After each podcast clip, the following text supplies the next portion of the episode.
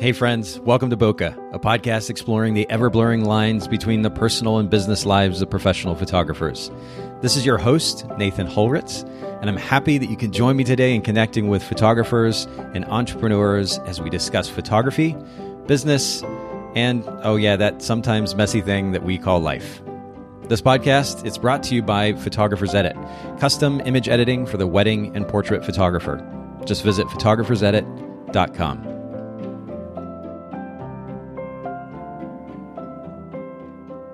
All right, Bokeh Podcast listeners, thanks so much for joining the conversation, listening into the conversation yet again today. And I'm here with a new friend of mine, Trynh. And you know what, Trynh, will you pronounce your last name for us just so I make sure that we get it right? It's Krajanowski. It's Polish. I marry a Polish husband. well, I just wanted to make sure I, that I didn't ruin that. I have not so complicated a last name, but it but it gets kind of messed up sometimes. Holritz. I think it has a Scandinavian. There's a Scandinavian background there, and it, it gets sometimes it gets, just gets destroyed. But uh, I always tell people just keep in mind Ritz, R I T Z, like Ritz crackers, like whole Ritz crackers. so, but I, I beat you on that one. yeah. Well, I, I, appreciate you making time for the Bokeh podcast today. And I'm really interested in our conversation. In fact, just in full disclosure to our listeners, before we started recording, we decided to go a little bit of a different direction in the conversation than originally planned. And I, I love that. It's a little bit of a challenge for me as an interviewer, but there's so much that we have to talk about. And you were just kind of saying soundbite after soundbite. I wish we had recorded actually our our, our pre-recording. Uh, it was so good. But we're going to get to all that stuff here in just a little bit. We're going to start out with something that we normally do here on the podcast called Technique for Time. And very simply, because so much of this podcast is about how to create freedom, flexibility for ourselves as business owners, I'm curious if there's something that you do in your day to day life, in your business, or both that helps create space for you. It gives you more time. I pray for more time. I'm just kidding. I, I well, I was gonna. If, if it was a serious comment, there's a certain importance, I guess, or significance that comes from self awareness when, like, you realize you need more time, so you're giving it attention. That would be good either way. But but please continue. So I use a CRM. I have I created templates on there myself, and now my assistant helps me with answering emails and scheduling. Yeah, and all the little admin stuff. Um, I use a checklist app called Wunderlist. Yes and it syncs to my phone, my laptop, my emails. On there, I have to do lists, I have shoots I book, shoots I need to edit, um, you know, all the tasks I need to do daily, monthly, yearly, my goals. I keep up with all my uh, low, I track my low finances on there too, my budget. Wow. Uh-huh. and I have a Google Calendar that shows my availability to my team and my clients. And I, um, block out time on the calendar for my husband and I, or just me day, you know? Absolutely. Well, it, and and this is it has been a theme on the podcast uh, for some time now, actually, and, and, it's a good thing. The number of photographers or guests that that I've had on that have talked about the significance of of blocking time out uh, is obvious a thing as that might or behaviors that might seem to be not enough photographers or business owners are doing that. In fact, just people in general. It's so easy to say I'm busy and then just use that as kind of a cop out for not doing this thing or that. Blocking time off is really important, but I find it really interesting. First of all, Wunderlist is, a, is an app that I've used quite a bit actually in the past. I've, I've since moved to a different app called Todoist. It's a task and project manager as well. But I, I thought I was a hardcore project management user or the tool user, um, but you said you even manage your your finances or financial goals in Wunderlist. How do you go about that? I I I list what I spend daily so that I know what I'm spending on. You know, some yeah. sometimes people I just tend to just spend and spend and spend, and then not ever look back and know what I spent it on. So a lot of financial advisors will advise you you know, keep track of your spending monthly, yearly, daily, yes. and you know exactly where your money went. So you don't have to ask like, oh my gosh, where, where did my money go? I have a list I divided up for personal and for business. So That's awesome. Well, again, to that idea of awareness, you know, just the simple idea of, of writing it down can make that much of a difference in your behavioral patterns because now you're more aware, you're conscientious about what you're or how you're spending your money, and and hopefully that translates to to a, a healthier approach to spending. So that's really interesting. And then you mentioned a CRM. Is there a particular CRM that you really love? I've been using 17hats for a long time since we first started. So okay. I grandfathered into one of those deal in the beginning, but it's improved a lot and I love using it. And my assistant is on there. My team is on there. So I create all the projects for them on there, to do list, calendars. It's really easy to use. Well, and that's interesting that you say easy because I know that some, at least in the past, and, and hopefully there's been enough CRM software improvements over the last few years that this isn't so much the case anymore. But I remember, and I won't mention names, but a particular studio management software that was quite popular for some time. That the biggest apprehension that people had to using this software, or even getting started with it in the first place, was the amount of time it took to to set things up. So to, to know that there's a resource like 17hats out there that's easier to set up is is really really great. At the end of the day, though, it's and I love that you're setting this example for our listeners. It's so important to invest, whether it's a little bit of time or even in some cases a lot of time upfront into systems that then enable you to run your business efficiently, that does translate to more time. And uh, so, thank you for sharing all of these things with us already. And and speaking of free time, how do you like to spend the free time that that you gain in your life? Currently, just relaxing at home. My husband and I both travel a lot for work. Okay. So being at home with my husband, working out together, or just going to the gym together. We don't actually work out together. uh, practicing yoga. Yeah I meditate every morning, explore new places around us, like going to the beaches or check out new hiking trails. And recently, we're just starting to work on our backyard and garden. We um, bought our house a year and a half ago, and we just haven't been home much. So we're just starting on the yard now. wow. Okay. So you travel a lot. Obviously, you for photography. Is your husband in the photography industry as well? No, he's not. He's in uh, business development and business strategies for corporations. Oh, um, wow. Do, do you ever consult with him for your own business? All the time, like every day. me, he, he's he's asking for a salary now. I, I bet. yeah. Oh, that's so funny. That's so funny. You mentioned meditation. I, I literally just had a conversation with a podcast guest about the topic of meditation, and I, I know we hadn't planned this, but I'm really curious to get your perspective because I've found significant benefit from meditation myself and uh, you know there's there's a lot of apprehension because of cultural stereotypes around what meditation is uh, for people to actually even take advantage of meditation. I read a book that was just so impactful a, a number of years ago called The Untethered Soul. Uh, by a guy named Michael Singer, and, and he gave me really wonderful perspective about how to approach meditation, the thought process behind meditation, and I'd highly recommend it to any and all of those who are listening in. But is there something that you know for somebody who's never tried meditation before for the sake of relaxation and mental clarity something that they can do to get started effectively? And, and you know, the stereotype is you got to clear your mind. And of course, that's a bit of a misnomer. How do you approach meditation? How have you found it most effective for you? Yeah, it's not about that. And at first, you know, I thought it was about that too. And then you learn that it's not about that. It's about just being still and hmm. accepting things as they are and just working on different as- aspects of your life, you know. And there's a few apps on iTunes if you want to download them. There's one called Breethe. Yeah. It's about our B R E E T H E. Okay. And it has some good meditation lessons on there that you can follow follow along. Okay. Um, it's nice. It you know, there's so much noise in our life, and sometimes we just need to be still and accept the things the way they are. You know, the noises even. it's true, and we're going to actually talk about noise in a little bit different context in just a bit. But um, when it comes to the idea of meditation, I, I, love the way that you that you put that. Just to accept things as they are. And he actually, Michael, in his book that I just mentioned, he talks about the the idea of seeing you know rather than trying to clear your mind of thoughts seeing the thoughts and and as yeah. you saying accept essentially accepting them seeing them for what they are and then just simply seeing them out of your mind. And when you visualize that process it really makes it easy to acknowledge them to be present with them and then just to let them go. And then the next thought comes to mind because of course that's going to happen when you're sitting there in the quiet. And it, and it really is amazing how not only I guess, therapeutic and soothing the process is, but ultimately how it brings a sense of calm, which of course is one of the goals with meditation. So that's I, I love your advice and your perspective on that, and I think more of us could stand. In fact, I could even stand certainly to do it more consistently. But there's major major benefit there, especially as business owners. There's so much going on, so much noise, as you said, to have some mental clarity. So that's really really great. So tell us something kind of random that most people don't know about you.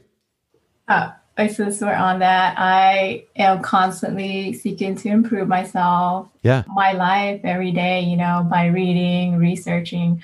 I was a biochemist prior. I also worked in corporate, but I'm always been curious.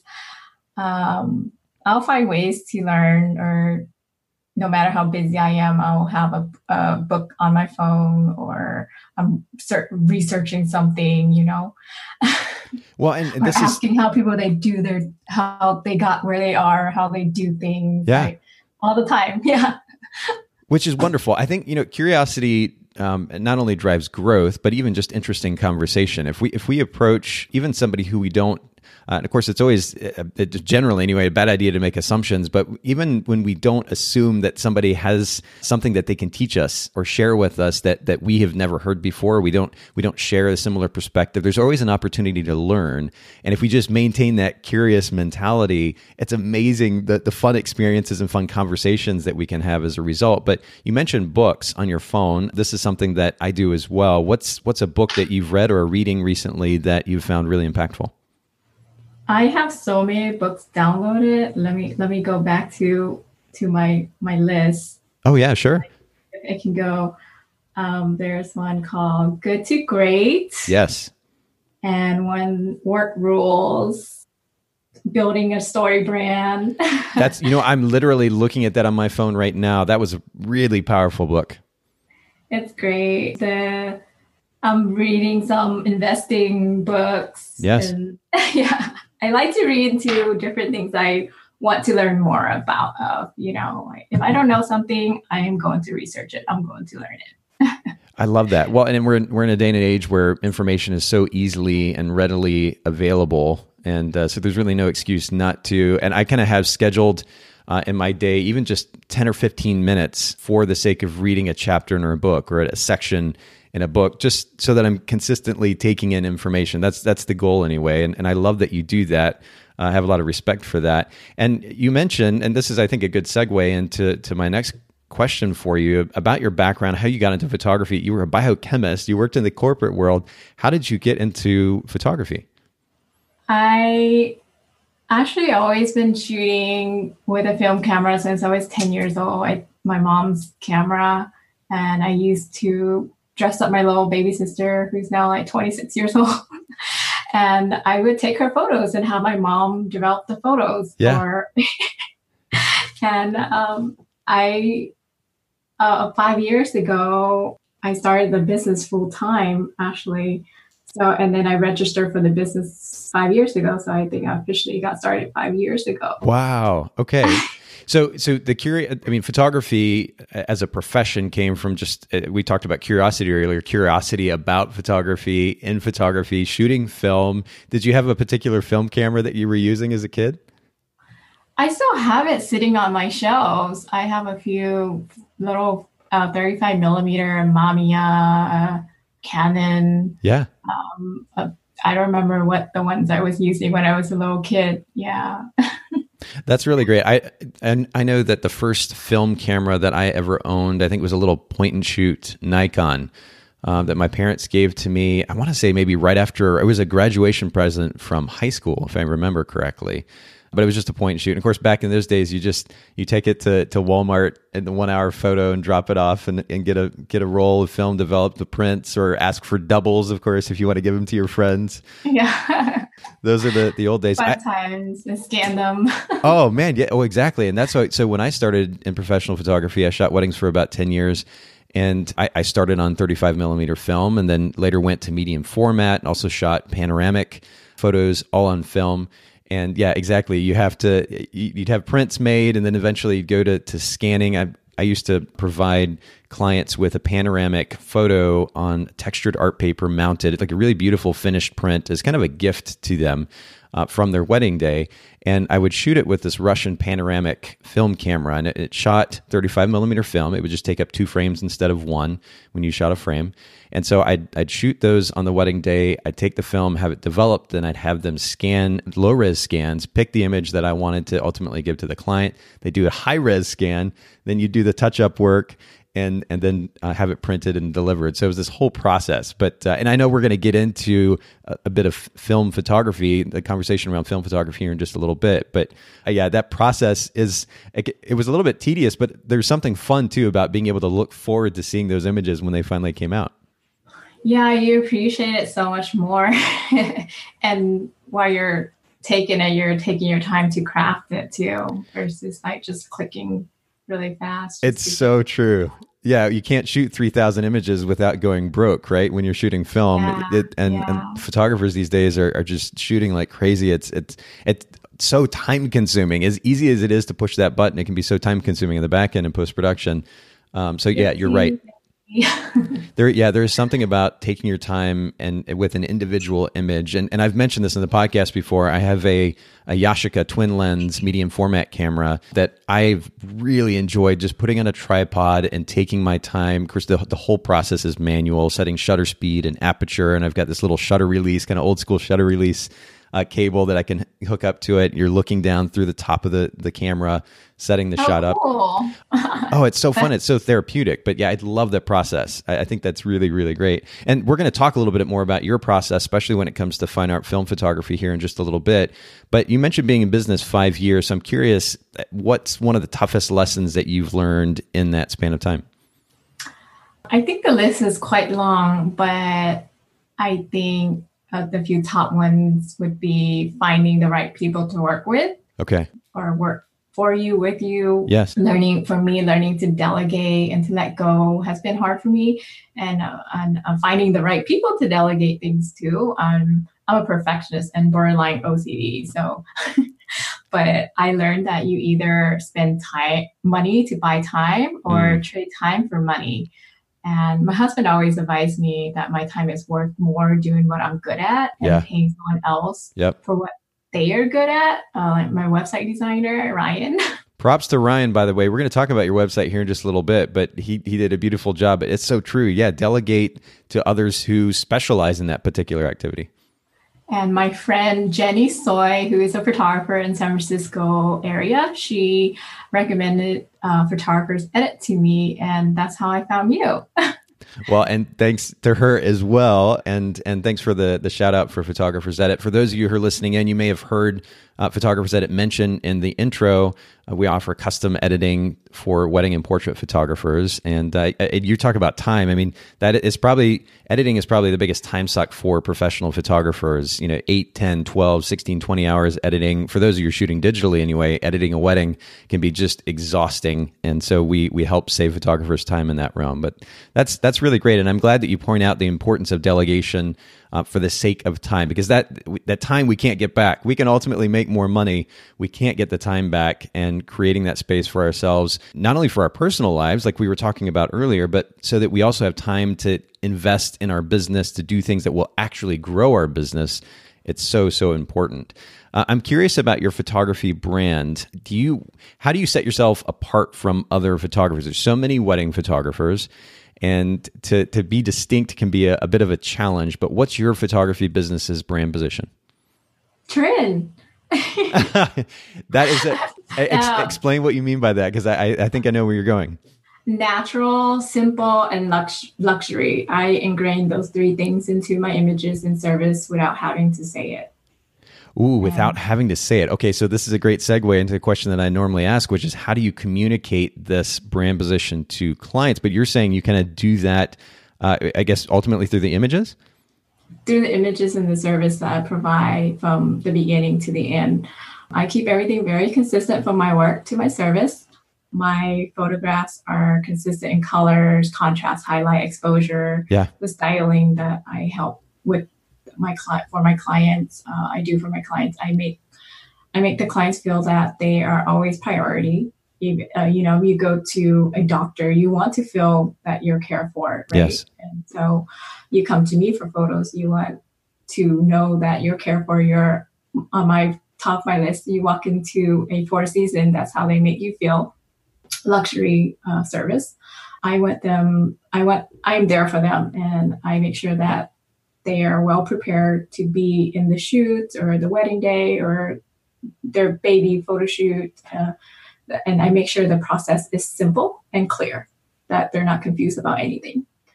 Wow, this is, I mean, we, we could pretty much stop the podcast right there and, and our listeners would have really great, valuable information to take away from the conversation. But when you, in order to, to provide this level of service, do you tend to minimize the number of clients that you take on in a year? How do you manage to provide that experience consistently to everyone? Oh, absolutely. I only take a max of 12 weddings a year. Okay. I only take a max of two newborn shoots a week and sometimes maybe only two or three a month, depending on how much traveling I'm doing for weddings. So I know my year, I know my schedule, and I have to put to limit the number of shoots to provide the quality of service, even though the price is a little higher. Um, that's just the way it is. Yeah, you know, there's a whole, uh, really a whole different episode worth of conversation here regarding photographing for a higher end client, kind of minimizing the number of shoots, but focusing uh, your attention and effort and energy on the experience for each of those, uh, I say shoots, clients, whether it's a, an event client or a portrait client. Uh, there is a, you know, only about 5% of the weddings photographed in the US are shot for anywhere above four grand um, the next 10 to 15% or so from the two to four range. And then the bottom 70% or so of weddings, and I say bottom, I don't mean that to come across negatively, but that the lower end of of weddings shot for two thousand dollars and less, or that that bigger seventy percent or so of the market.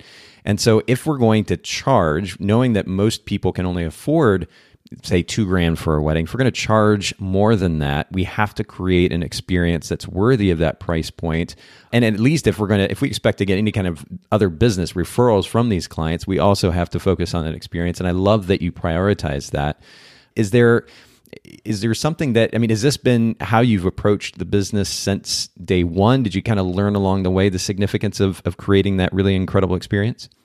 I made a lot of mistakes in the beginning of my days. And, you know, I was in those groups online and I, I didn't know what I was doing. I was new in the industry. I didn't go to university for this. I didn't have, I don't have a, a, a master's degree or in photography or running a photography business. No, I don't know if they even teach that in school.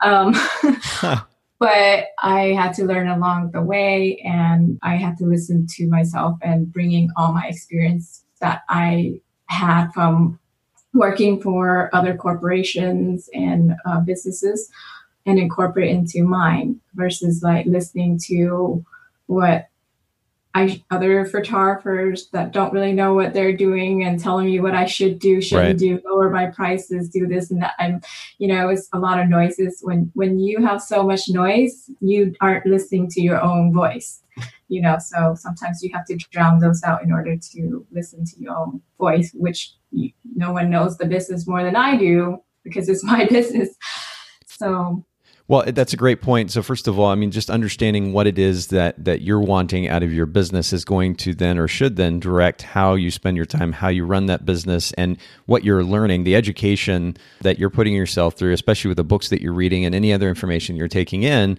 should reflect that business model. And uh, so I think that's again a really great advice example for our listeners. And I love that you that you pointed out that you're not necessarily going to listen to other photographers. You're looking to learn from other businesses in general that work. And I think that's really important to keep in mind as well. All right, so this is a good segue into a conversation that you and I were having actually a little bit earlier before we started recording about the significance of minimalism, specifically regarding your website. And and I have to give you props again.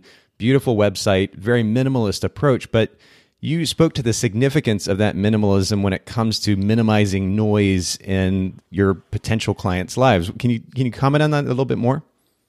Yes, people nowadays are bombarded with information all day, everywhere they turn TV, Facebook, Instagram. They go on so many websites and they're navigating to so many places. I've been on some websites where I have no idea where anything is. Like I'm navigating around, suddenly you only have about three minutes or so of a, a, person's attention span when they're on your website. I have my Google Analytics and they click out, you know, they're not interested, they're done. Yeah. So you want to make things brief and to the point and clean and clear. Well, and and you, we are in a, a scrolling society, so I, it, that's so important that we don't bombard them with just an inordinate amount of text that they have to scroll through to get the information they need too, right? Yeah, it makes them work harder to get to trying to find what they need, and in their brain is like it's too hard. They're just they're out, you know. They're they have harder other difficult things in life. Yeah, no, it's a great point, and uh, I, I, think uh, it's, it's a side note, but it's an important one. I wanted to bring it up because I think it's really important for all of our listeners as they either are getting ready to build a website or maybe you're considering modifying, updating their website, that they keep the significance of minimalism in mind. Focus on the imagery, make sure that you have your messaging really dialed in so it doesn't take a lot of words to communicate what your brand's about and the service that you offer and it'll translate to a better experience for your clients and potential clients. I think it's really important. Um, I, I want to, I mentioned earlier that we're going to be talking about film photography and to kind of open up that conversation, I'm curious what's in your gear bag. What's a favorite piece of camera equipment that you're using these days? Um, I have a few Contax 645. I hoard them because they no longer make them. Yeah. so in case something happens to one, I have a few backup. And with that, I used a um, 80 millimeters lens that goes with it. And I have another one that's 140. I hardly use that unless it's on a wedding day. Um, I use a Canon Mark III still. I know I don't replace things unless it's broken, right? Yeah. Um, well, I mean, some of the equipment that, uh, well, and to your point, especially with the with the film cameras, there's really little reason to replace them. They're they're made well, and you take care of them. You can use them for a long time. But even, I mean, I still remember the the first digital camera when I was making the transition from film to digital. I started shooting with a Nikon D1X, and uh, it was less than six megapixels. The dynamic range was terrible but you could get a beautiful, beautiful 20 by 30 print out of it easily if, if you photographed it well. Right. So, so this kind of obsession with photographers these days and constantly upgrading their equipment. I know that I could still shoot. I wouldn't want to necessarily, but I, I could still shoot with that camera that's, you know, 10, 12 years old and still get decent images out of it if I'm careful with it. So I think it's a good point that you make. And it took some time to minimize my equipment too. I'm constantly trying to clean out what I don't need, you yeah. know, and selling it or I, I used to keep it all for a long time thinking I'll need it, but I never used more than the 50 millimeter. For weddings, I have the 85 millimeter, 100 millimeter, and a 200 millimeter. I'm all about prime lens. I used to have a few zoom lenses, but I love the primes more. Yes. Um, I, think it follows that kind of minimalist approach to life that you take, and I and I love that. I love I, the 50 is still my favorite because it's so small and yet so powerful um, and relatively inexpensive too, especially the 51 fours. You can right. you can get just stunning images out of that that simple little lens. So I think that's really great. You mentioned medium format too, and I'm curious what percentage. I know that you're shooting a lot of film. Maybe you can kind of share what percentage of of your work is film, but then what percentage of it is medium format as well.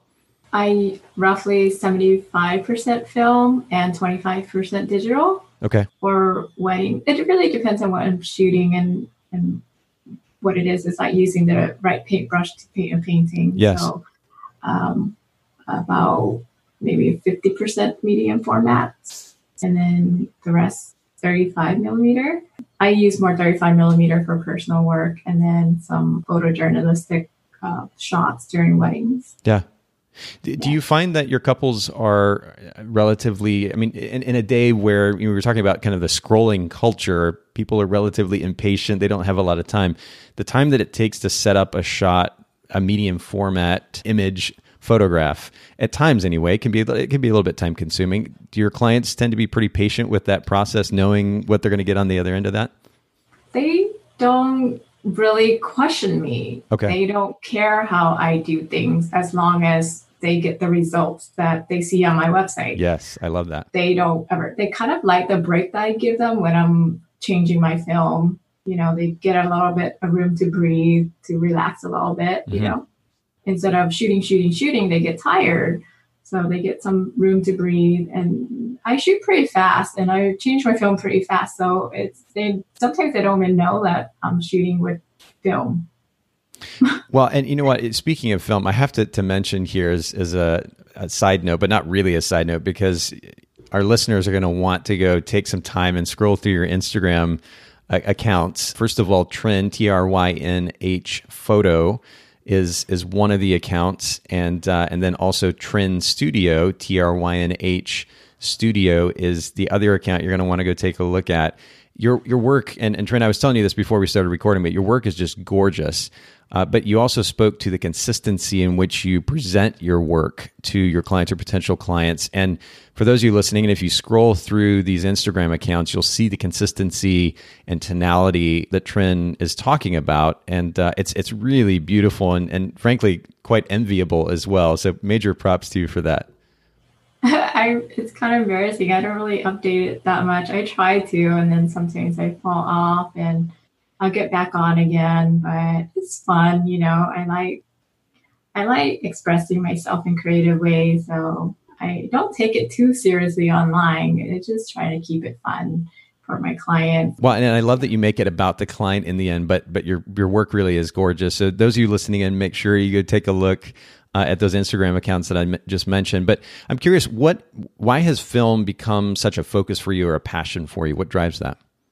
I, like I said, I've always shot on film, and digital was a new thing for me that I had to learn. But it ended up going back to film. I, it's just, I feel like it's so much easier to shoot with film.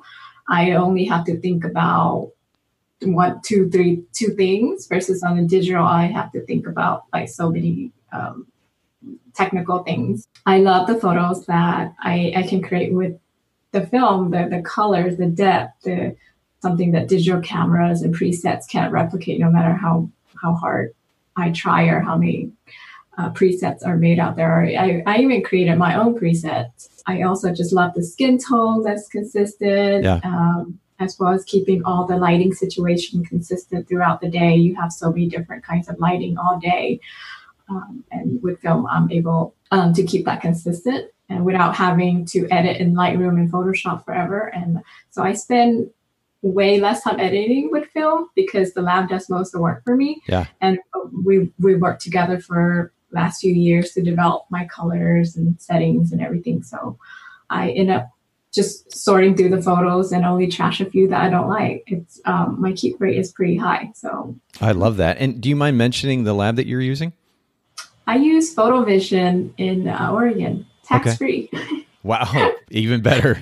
That's wonderful. And and as far as shooting film, you know, I mean, it, it seems kind of like a, a trendy thing right now. But I think uh, on a more serious note, and, and what's quite interesting, especially about the approach that you're taking, is that you're actually differentiating yourself from the market yet again. While while we may hear a lot about photographers who are interested in film these days, or are applying, uh, as you were saying earlier, a, a Lightroom preset, a film style preset to their images at the end of the day, there are only so many photographers who are going to be willing to take the time, make the effort to actually shoot in film, especially the majority of their work in film.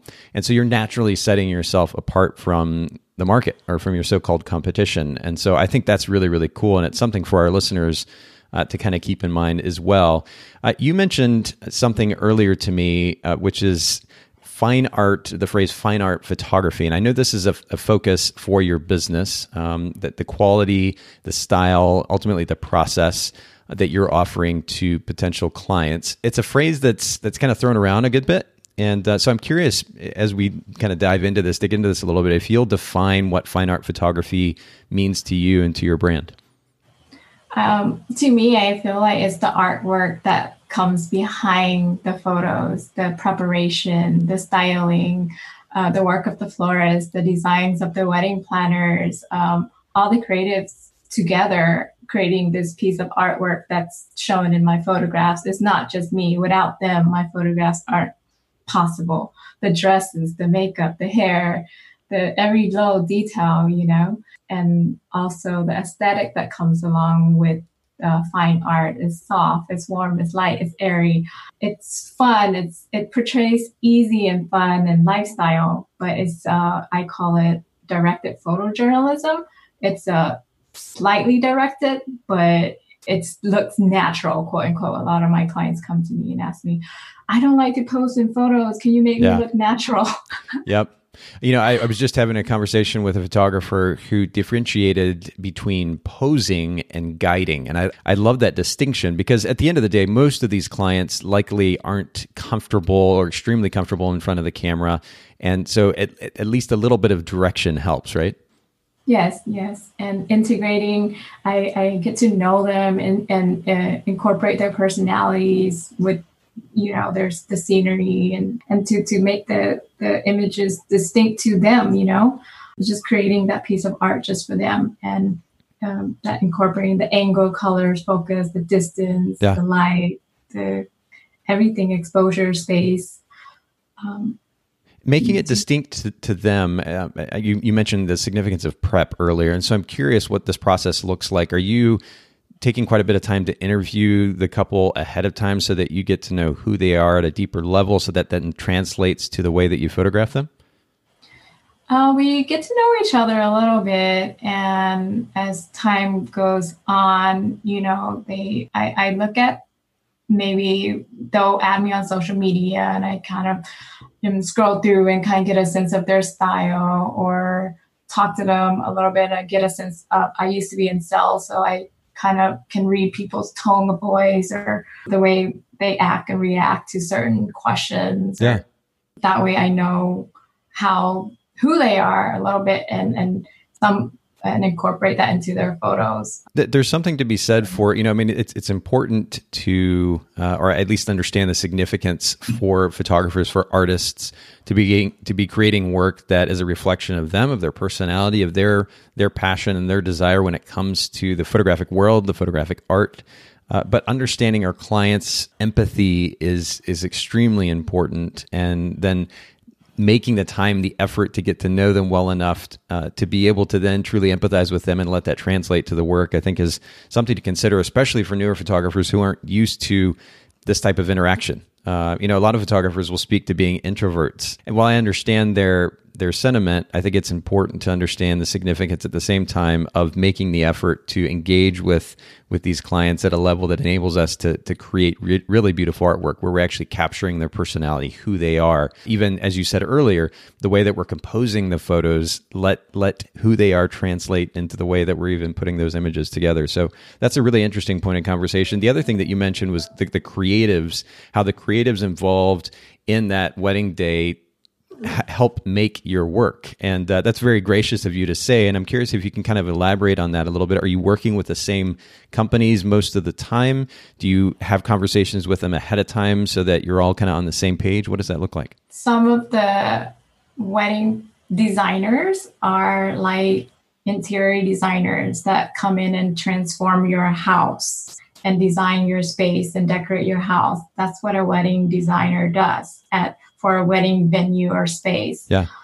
Versus just a planner. There are it's almost two different things. Sometimes a planner can logistically plan things and bring tables and chairs and flowers for your wedding, but they don't necessarily know how to make that space prettier or unique, designing that space particularly. So it's not that it looks aesthetically well in photographs from every angle you maximizing the use of that space by incorporating things into that space to to make it look better. Um, you know versus just using a pinterest board that a bride sends to them and say oh yeah i can get all these things for you. Yeah that's placing it there. Absolutely. That's that's interesting. So having and of course not every photographer is familiar with with the experience of having a wedding designer on board. Uh, is that I mean, is that something that they can they can kind of consult with the client on to encourage that process? Uh, are there ways that a photographer can help kind of set the scene so that that they're getting the type of images that that our listeners are going to be able to see in your Instagram account? Yes, I mean there are a lot of talented wedding designers, planners out there, and you just have to look for them. You you know uh, you can see it in their work. They've been published in all the magazines and, and everywhere. So you can find them. Yeah, make, making those connections are important. And we've talked about this so many times on the podcast before, but the significance of, of relationships, particularly in wedding photography in the industry, they really help drive a business. I mean, that was certainly the case for uh, my wedding photography business, and it, it, it's we really can't skirt the significance of relationships these days. And and this is something that we've also talked about a lot in the podcast. It's easy these days just to kind of sit around on social media, making the actual effort to get out and connect with wedding vendors in the area for the sake of the opportunity ultimately to be able to do business with them, to collaborate with them, as you shared, Trynh. I think is really really important. I we're we're just barely scratching the surface around this topic of fine art photography and, and in some cases cases, more specifically, fine art wedding photography. But you're actually going to be offering a workshop later this year, delving into this in, in way, way more detail than we even have the time to today. Will you share a little bit about that workshop, some of the details? Yes, it will be in Malibu, California at a pretty well known venue. Uh, I'm, I'm new to Southern California right now. Uh, it's called Rocky Oaks, and I partner up with another great photographer, Lucy Munoz. She's also based here in Southern California. We have a wedding designer, planner, uh, Heather at Amorology, who's been designing and planning weddings for uh, 15 years. Wow. Um, she's very well published in almost every magazine you you'll see. She's I think she's recently was in Martha Stewart. Uh, we have Rachel from Siren Floral. She's an amazing florist, designs with um, high-end floor flowers and um, beautiful flowers, and she's great at marketing, branding as well. Uh, maybe she'll share some of her tips. And we have Sarah Love, who she's the former editor at The Knot, and she'll talk about how to get published and review your portfolio. And Lucy and I will offer our experience and knowledge as well as some technical aspects of shooting with film and running a profitable business. Oh, and you know, you mentioned that running a profitable business is a side note at the end there, but I'm so glad that you guys are, are creating time and space for that very topic because um, while it's nice to have a workshop where photography is an emphasis, at the end of the day, we still have to run a profitable business if we ha- if we hope to make a living at this. And uh, and it seems like you're quite the organized individual when it comes to your business and your finances. So I'm, I'm sure it'll be great to hear your perspective on that topic and I appreciate you sharing this information. If we, we'll actually link to this in the show notes. For those of you listening, and I mentioned Trynh's website earlier, Trynh, T-R-Y-N-H, photo.com. And if you go to trynhphoto.com slash workshop, you'll see more details about this workshop that's going to happen there in Southern California. By the way, if you've never photographed in Southern California, I actually went to a photography workshop in Southern California years ago. And one of the most memorable experiences there, eh, living, I mean, I currently and, and at the time lived in Chattanooga, Tennessee. While it has, there are wonderful aspects about Chattanooga. One of the things that is significantly different than Southern California is the light. And I think I've mentioned this before in the podcast, but I was absolutely stunned. One day we went out in the middle of the day, uh, just harsh, very, very bright sunlight, but beautiful weather nonetheless.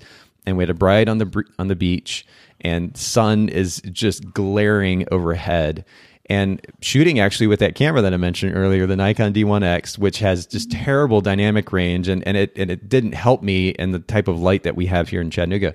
But there on the beach, middle of the day, and I'm shooting in, in aperture priority, so this camera is doing its own work, and every single image uh, is coming out just perfectly exposed. The the bride's dress is not getting blown out. It's amazing the kind of light that you have there in Southern California to photograph in. Yeah, it's beautiful here. I even noticed the difference when I moved from NorCal to here from San Francisco. Yeah. Um, it, it's a different kind of light. It's beautiful. You guys have to come back. oh, I would absolutely love to. And you know, one more question about your workshop too, because I know photographers are hearing a lot about workshops. I'm curious what sets yours apart from other workshops. What makes yours different from other photography workshops out there? I think I read. I mean, Lucy and I both met at a workshop once uh, a few years ago, and that's how we know each other yeah. and we are going to cover things that wasn't covered there and we pay a, a lot of money for it And um, I think when I first started out, I wish I could have afforded a workshop, you know. And by the time I did, I was already already I already made a lot of mistakes I had to learn from. And of course, the workshop we went to was beautiful. We loved it, but uh, we feel that I mean, we're we're gonna cover some uh, more of the beginning uh, things for for photographers who are looking to whether they are wanting to learn more about film or starting to shoot with film or want to shoot with film we'll cover from the beginning you know. Uh, a lot of workshops are about artistry and of course evolving your business and everything. And uh, i will be covering uh, getting into destination weddings or starting over a new market, which I had to do a year ago, and um, business development and sales and marketing. yeah, you know, there's there's something to be said for experiences that translate to, um, I, I, guess, an opportunity to create something even better. Uh, and and so being at it, and I've been to plenty of conferences, workshops, uh, individual classes where I walked away and felt like there was a lot missing. And um, but instead of kind of focusing on that I, I love that you guys have ultimately taken your experience and translated that into creating something that is going to be more inclusive as far as the, the information. And it sounds like you're covering just a really really wide gamut of of information. This isn't just simply a shooting workshop and, and i love that. So again we'll link to the workshop in the show notes. For those of you listening in if you just go to bokehpodcast.com You'll be able to see the show notes for this episode today with Trynh, and we'll link to the workshop there. Make sure you check it out. It's coming up in October, October 24th and 25th and you're going to want to get the details there on, on the website. Trynh, thank you so much for making time for the Bokeh podcast today. Just in closing, will you just share? I know we've mentioned it kind of across our conversation, but will you reiterate where our listeners can find you online, your website, and social media as well? My website is trynh.photo.com. It's T R Y N H photo.com.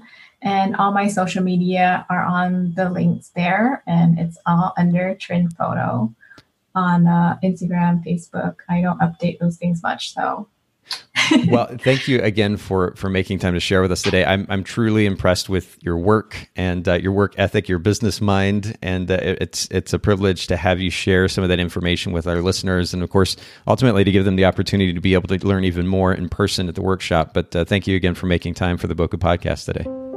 Thank you so much, Nathan. It was so nice talking to you. Thanks so much for listening to the Bokeh Podcast today. Will you let us know what you think by leaving a review of the podcast in iTunes or maybe in the Apple Podcast app? And I'd love to hear from you personally with your thoughts about the podcast, maybe suggestions about future topics and guests for the show. My direct email is nathan at photographersedit.com. The Bokeh Podcast is brought to you by Photographers Edit, custom image editing for the wedding and portrait photographer. Just visit photographersedit.com.